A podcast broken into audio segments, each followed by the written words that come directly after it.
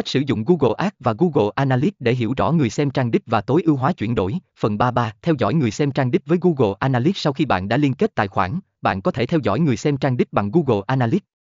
Bạn có thể xem thông tin về người dùng như độ tuổi, giới tính, vị trí địa lý và cảnh báo về hành vi trên trang web. 4. Tối ưu hóa chuyển đổi với Google Ads. Thông tin từ Google Analytics cung cấp cái nhìn tổng quan về người dùng của bạn. Bây giờ, bạn có thể sử dụng nó để tối ưu hóa chiến dịch Google Ads của mình.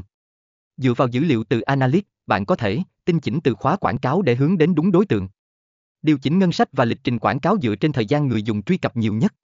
Tạo quảng cáo tùy chỉnh dựa trên đặc điểm của người dùng, như vị trí địa lý hay loại thiết bị họ sử dụng.